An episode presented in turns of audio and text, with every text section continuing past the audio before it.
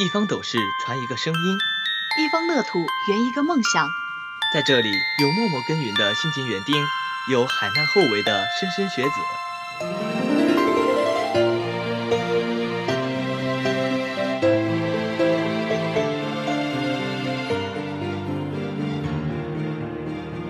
在这里，有散发着油墨的清香，有跳动着青春的脉搏。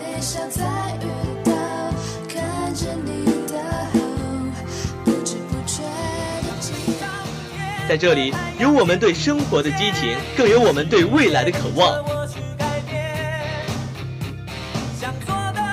海大七色广播带你领略七色校园。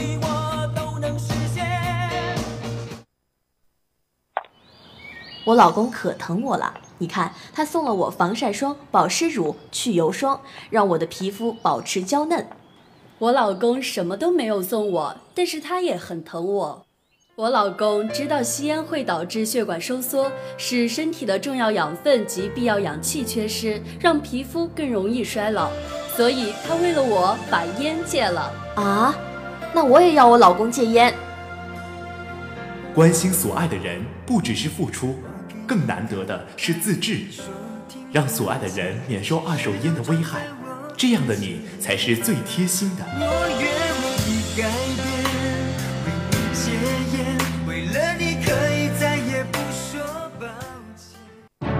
连接时间先后，聆听世界声音，跟进时代，刷新听觉。您即将收听到的是一周要闻回顾。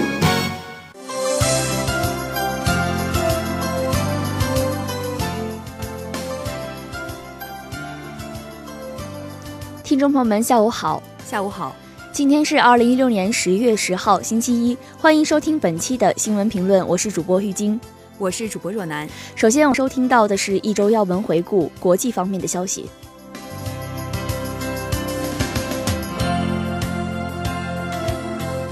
据日本农业新闻十月十号报道，日本自民党农林水产业基本方针制定研究小组发布预测数据称，二零五零五零年日本农业人口将减半至一百万人，其中三成为八十五岁以上的老年人。该研究小组认为，农业人口减半将不能维持日本国内的农业生产，因此将在十一月决定的跨太平洋伙伴关系协定中长期对策加入培养人才和确保劳动力的对策。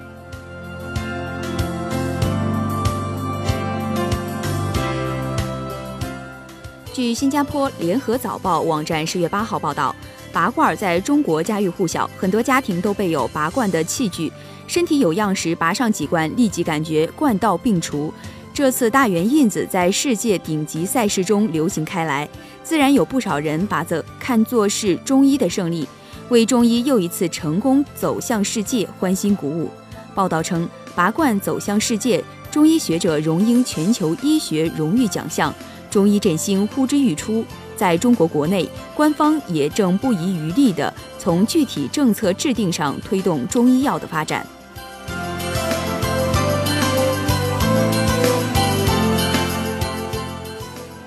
新华社北京十月十号电，外交部十号举行中外媒体吹风会，外交部副部长李保东、部长助理孔玄佑分别介绍习近平主席即将对柬埔寨、孟加拉国进行国事访问，并出席印度果果阿举行的金砖领导人第八次会晤有关情况，并回答记者提问。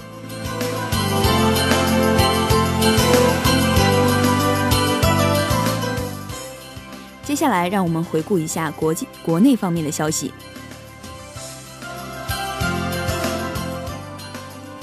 深圳一位滴滴司机因非法营运遭运管执法盘查，与其相同遭遇的还有不少司机。深圳市交委前天出台《深圳市网络预约出租车出租出租汽车经营服务管理暂行办法》征求意见稿，让受罚司机们无奈。早一个月公布。扣证罚金命运或许能够改变。其实，按暂行办法规定，很多滴滴司机仍然不符合居住证、车辆逐句的要求。滴滴公司回应，平台司机在订单执行期间遇到的问题会有专人跟进妥善处理希望地方政府在新政落地之前能在政策过渡期对网约车司机们高抬贵手。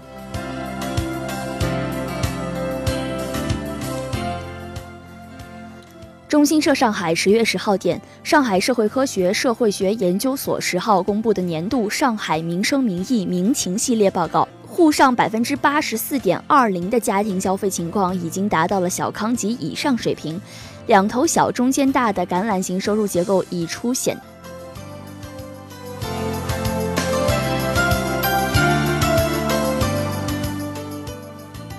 日前，最高人民法院、最高人民检察院、公安部工业和信息化部、中国人民银行、中国银行业监督委员管理会等六部门，二十三号联合发布了防范和打击电信网络诈骗犯罪的通告。通告要求，自二零一六年十二月一号起，个人通过银行自助柜员机向非同名账户转账的，资金二十四小时后到账。据悉，此举是为了防止电信诈骗。据澎湃新闻报道，中国信息安全研究院副院长左小栋、北京师范大学刑法研究所副所长彭新林表示，这一招就可以大大的提高打击电信网络诈骗的效率，极大减少该类犯罪的发生，保护公民财产不受损失。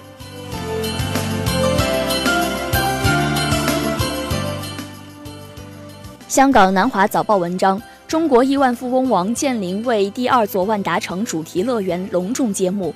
亿万富翁王健林最近又向迪士尼发出挑战，竞争中国内地的主题公园业务。一座价值两百四十亿元的综合设施于九月二十四号在安徽省隆重开业。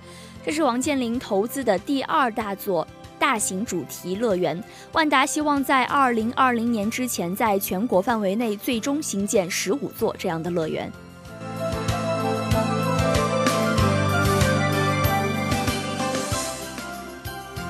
日前，河南省政府印发《河南省人民政府办公厅关于整合城乡居民基本医保制度的实施意见》，对该省建立统一的城乡居民基本医疗保险制度作出了总体的规划部署。根据人社部数据，全国已有至少二十省份明确城乡医保并轨，而并轨制度落实后，不少地区原有的新农合药品目录大幅扩容。城乡居民的医保报销比例也将提高，民众受益颇多。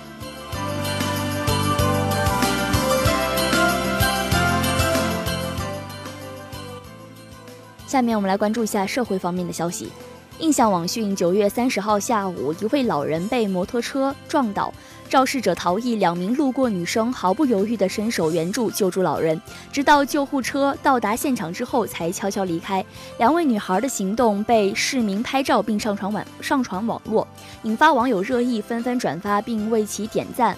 后有网友指出，两位女生是泸州市第一高级中学的学生。南网十月十号讯，这几天一条寻人启事在朋友圈刷屏。两个女生十月一号结伴从福州上街的家中出门游玩，随后失联。爸妈们发疯一般的寻找女儿的下落，在朋友圈到街上贴寻人启事，呼唤两个女孩回家。廖先生给记者提供了女儿学校的胸卡，胸卡上写着“闽侯县建平中学”。根据家长提供的电话，记者联系上他们班级的一位老师，对于孩子失联的情况。老师表示，事情发生在假期，他们也在积极的配合家长寻找孩子。目前，双方父母都已报警。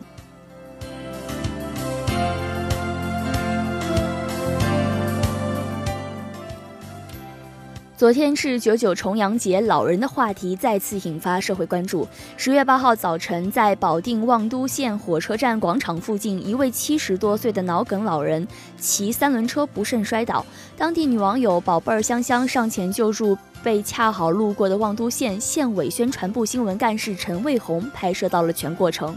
陈卫红将这组照片上传到网上后，引发了网友的热议。有的网友为这位女子点赞，部分网友质疑照片摆拍，个别网友攻击想成网红想疯了，而令女子心寒。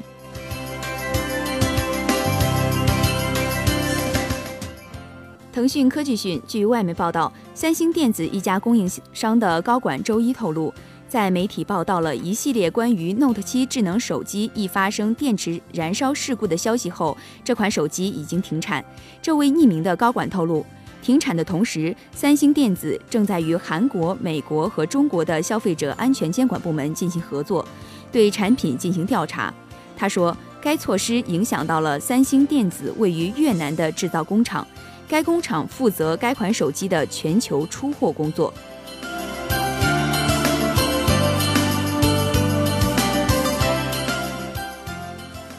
北京晨报十月十号消息，近日有爱鸟人士反映，海淀区北沙滩桥西南侧的树林里，每周六周日上午都有人贩卖黄雀、绣眼鸟、雀山雀等野生鸟类。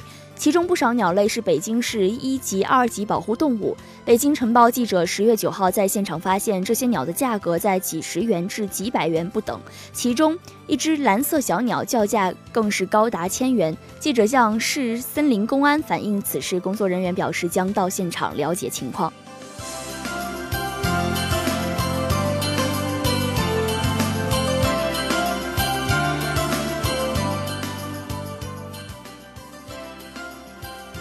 接下来，让我们来关注一下体育方面的消息。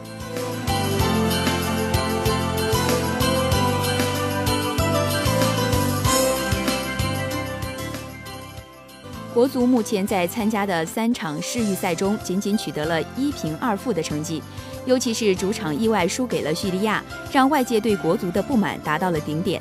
今日，黄健翔在微博上贴出了几张自己的照片，照片中的黄健翔身处海边，赤裸上身。他在微博上写道：“为了支持中国队，我拼了！如果国足打进二零一八世界杯决赛圈，我就直播裸奔。”很多网友在看到黄健翔的微博后纷纷笑言，希望国足能够成全黄健翔。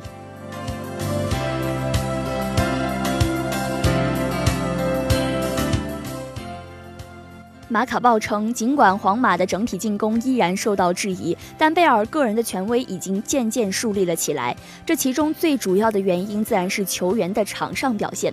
自从上季上赛季末以来，为球队扭转局面、争取胜利方面，皇马没有比谁比贝尔做得更出色。威尔士人也凭借表现赢得了更衣室的尊敬。要知道，在此之前，部分皇马大佬对他是心存疑问的，而现在贝尔已经逐渐将自己变成了球队里的一位领袖。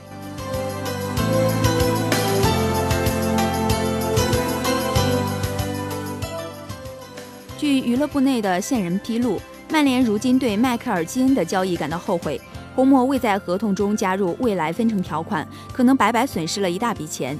太阳报披露，二十三岁的迈克尔基恩在英超中打出了表现的出色，身价直线攀升。有传闻称，切尔西在冬季有意出价两千五百万英镑收购这位英格兰后防新星。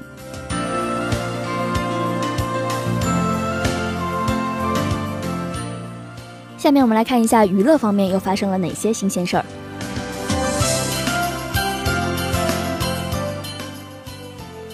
新浪娱乐讯，十月九号，张靓颖公开与男友婚讯后遭母亲反对。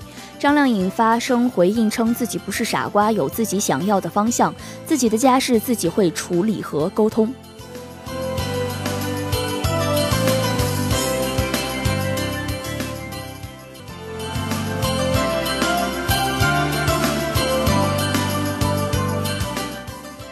新浪娱乐讯，十月九号，郭德纲因为风势太大，航班延误而滞留机场，郭大爷却很能苦中作乐，晒出一张与于谦的合影。合影中，二人身着低调，拿着啤酒瓶碰杯，颇有闲情逸致。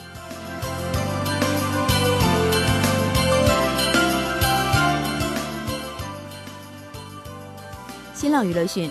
黄晓明自2015年10月8号在上海和 Angelababy 举行婚礼后，这期间多次被媒体爆出 Baby 怀孕的传闻。时隔一周年的同一天，黄晓明发微博并写道：“三个人的旅行以后还要一起很多次，感恩媳妇儿。”正式宣布了老婆怀孕，网友们纷纷围观并且留言祝福，并表示 Baby 有小 Baby 了。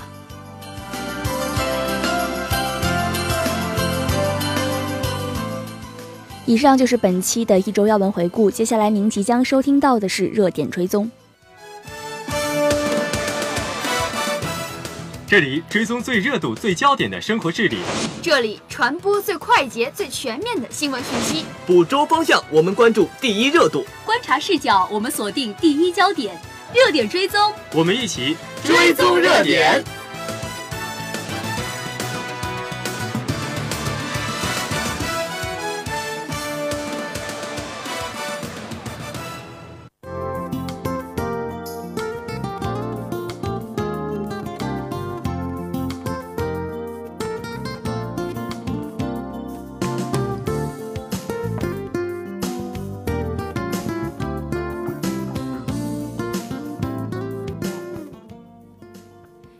友，欢迎回来，这里是热点追踪。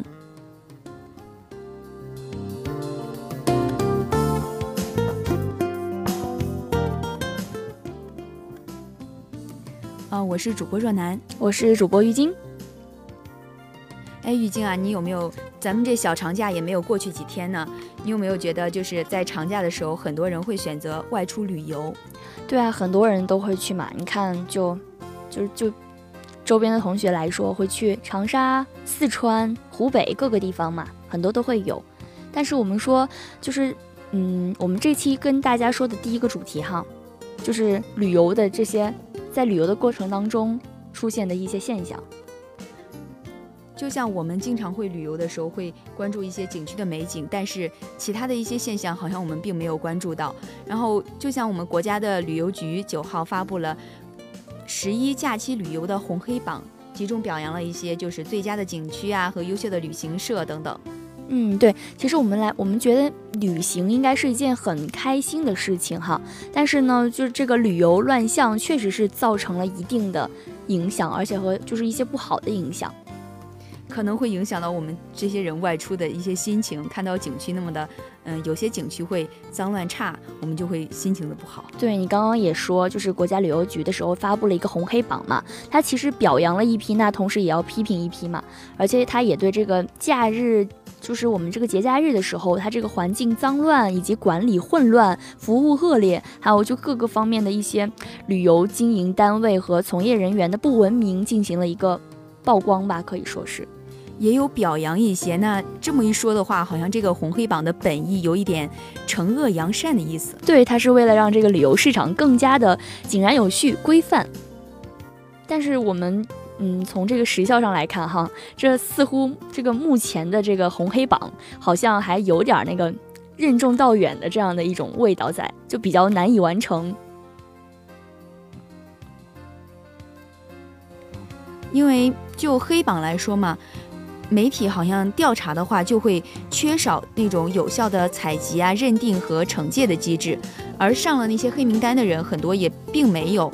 一起受罚或者是处处受限的，嗯，对，所以说为此就是很多的专家啊，他就建议说，这个旅游主管的部门呢，应该有一些权利，尤其是要让这些黑名单更具有刚性。但是这种集中复权的药方，其实未必是那种，嗯，就是药到病就是比较对症的吧，可以说是。那我那我们来说，就是它。让黑名单更具有刚性，就是让那些黑名单更具有强制力，或者给他们一些具体的惩罚措施。嗯，其实我们，你像你去旅游的话，你觉得就你看到的，你比较乱的一种现象是什么？我觉得很多，首先我看到的是，哎，什么哪儿到此一游，还有就是各种乱扔垃圾，还有一些不文明的，有乱吐痰的这样的，现在比较少见了。但是确实还是一个环境的问题，还有一些景点会宰客。就是天价收费，对对对，这个是一个很大的问题。就像之前的，呃，就网上很传的那个龙虾嘛，就很大青岛的龙虾很贵，就宰客的那种。其实像这些，嗯，他说的这些黑名单呢，我们说的这些不文明的行为、违法行为，旅游主管的部门其实也是很难及时得到消息的。所以就很难保证这种客观评估事件的一种严重程度，因为他不知道这个事态有多严重，所以说，嗯，他也就未必能保证这个黑名单的全面或者是说客观和公正吧。虽然我们都希望这种嗯违法或者是不道德的行为得到一些惩罚，但是尽可能的还是要避免一下，对，要避免一下。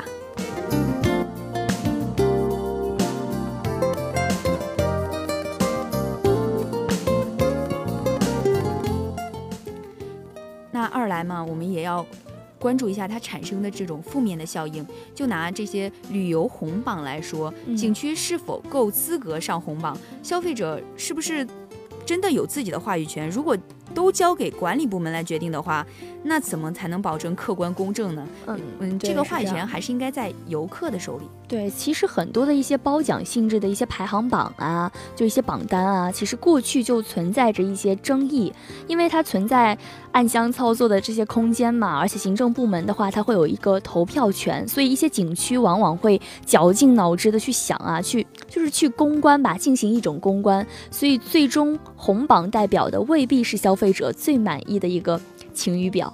有点像那个政绩工程，只做表面功夫的那种。嗯，对，是有这样的一种意味在。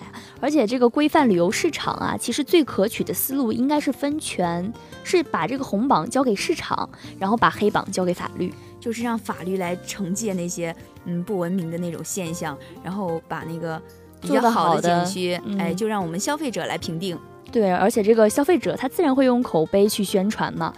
嗯，还有就是我觉得很值得关注的就是那些不太规范的一些景区，还有就是不文明的，甚至是违法的一些游客。那这些就是这些游客，包括那些景区的一些设施，都是有赖于社会和基础法律规范的完善。嗯要，哎，引用八个字吧：嗯有法可依，有法必依。对。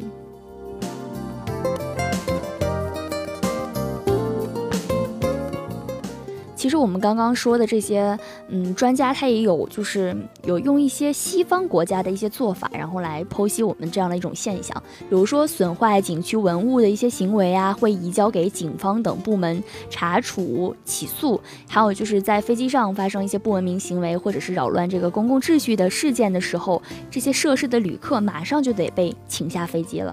就这些制度的刚性，其实都不是通过旅游主管部门来实现的，而是损坏了哪里的财物，或者是说破坏了哪里哪哪边的秩序，他就应该给他一个及时的处理，对吧？对对，这才能保证这个不文明的行为、不法行为的比较精确的打击。嗯，那一张张的红黑榜只不过是一个名单而已，不具有什么时效性，还是比较差一点。嗯，那旅游市场的乱性，其实上本来就是反映一个社会的文明程度，因为它本来是一个道德层面的一个问题。对，但它其实嗯本质上反映了除了文明程度，其实还是我们的一个法治水准的，我觉得是这样的一种代表吧，应该是这八个字。那红黑，其实红黑榜虽然说是一个不错的探索，但只能是治标治不了本，对，它只是一种辅助辅助的手段。对对，其实我们更应该关注的啊，是对于景区的管理呀、还有这些，比如说我们啊，对，还有我们坐飞机的时候，航空的管理的这样的一种规范。对于对于像这种不为不文明，甚至是违违法的这种行为，真的是应该常态化，还有就是持久化，就应该持续的去管理它，而不是说一时兴起啊，去那样子，就好像我要治理了。嗯，还有一个想法，我还有一个想法，就是把这种观念、文明的观念，就是慢慢的渗入到每个人的心里，然后再加上一些法治的关系、约束和管辖，然后再有这个红黑榜的这种鼓励和那个惩罚的措施，多管齐下。对对对，你像我们，我们肯定出去旅游，肯定是想要看到啊非常干净又整齐的一些旅游环境，还有这样的一些景色，这样子我觉得心情都是舒畅的。啊，那我们以后的时候，如果真的是这样多管齐下的话，说肯定我们未来的某一天也会是，不管到哪个景区都可以很心情舒畅的看那些真正干净又美丽的风景。对对对，这是一个非常美好的愿景吧。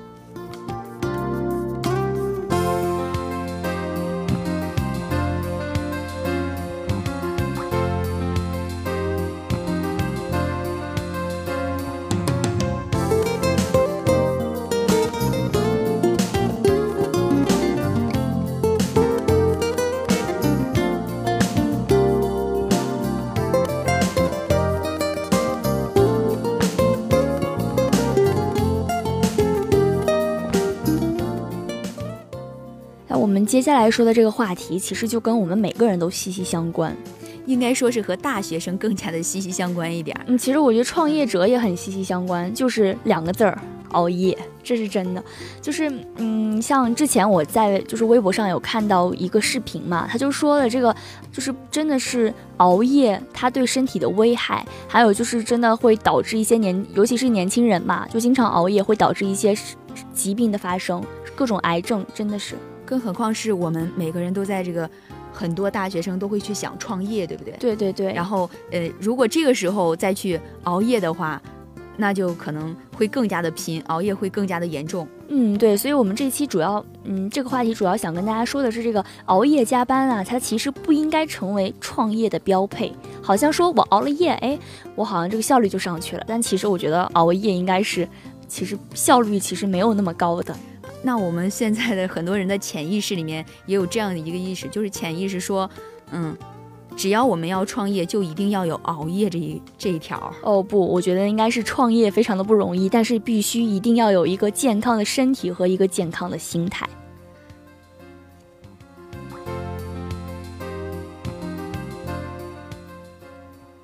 你你想啊，工作是很重要，但始终都不是生活的全部啊。其实我觉得还是有一个嗯好的身体非常的重要。但是在这段就是创业的过程当中。你要怎么样去，就是不去，就是怎么？我觉得可不可以本末倒置吧？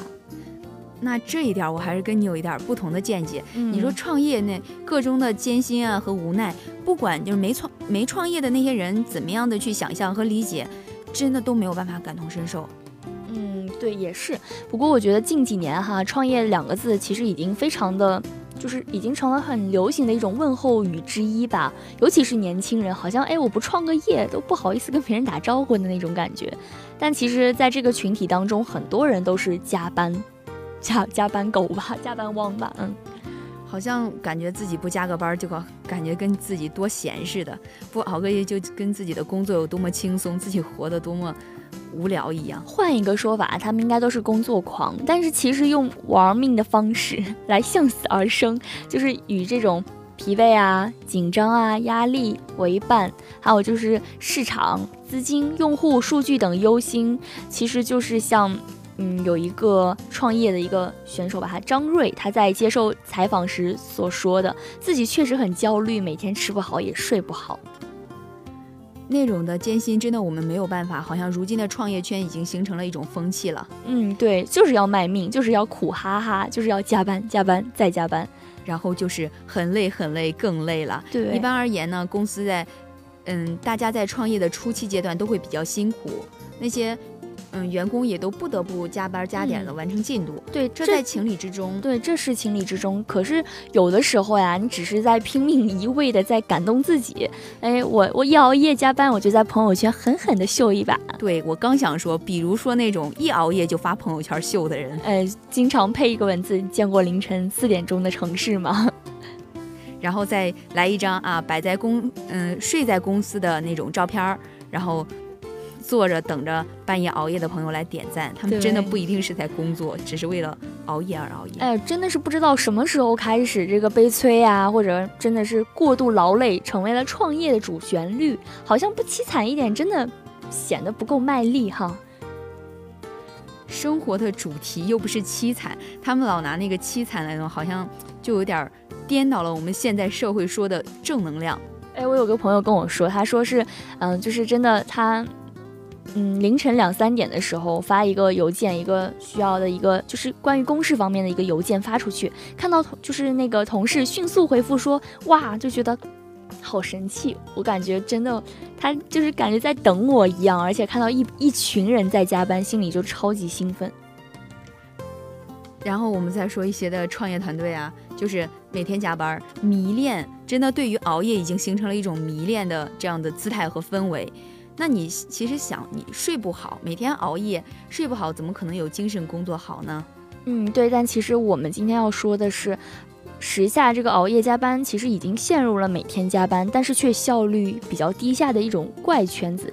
就是我们从一些社交网络呀、媒体报道以及一些影视剧里面嘛，我们都可以看到，创业好像都是这样的，都看上去都好苦好苦。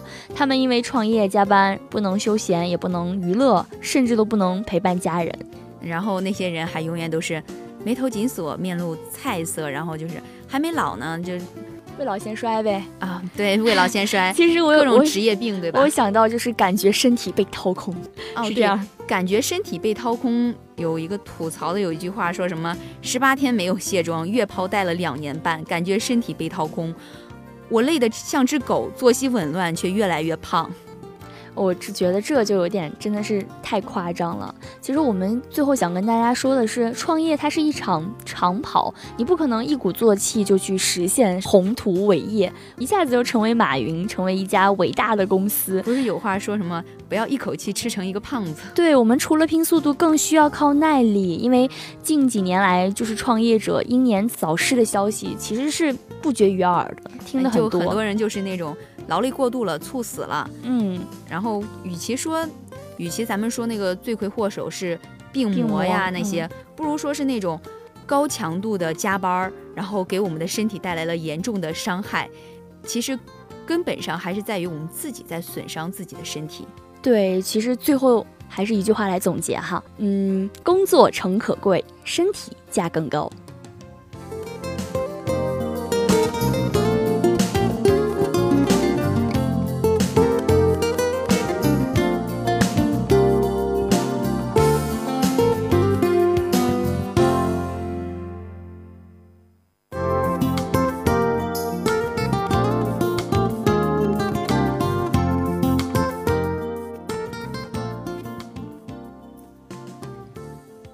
以上就是今天热点追踪的全部内容。我是主播若楠，我是主播玉晶。稍后请继续关注我们的热点八九八。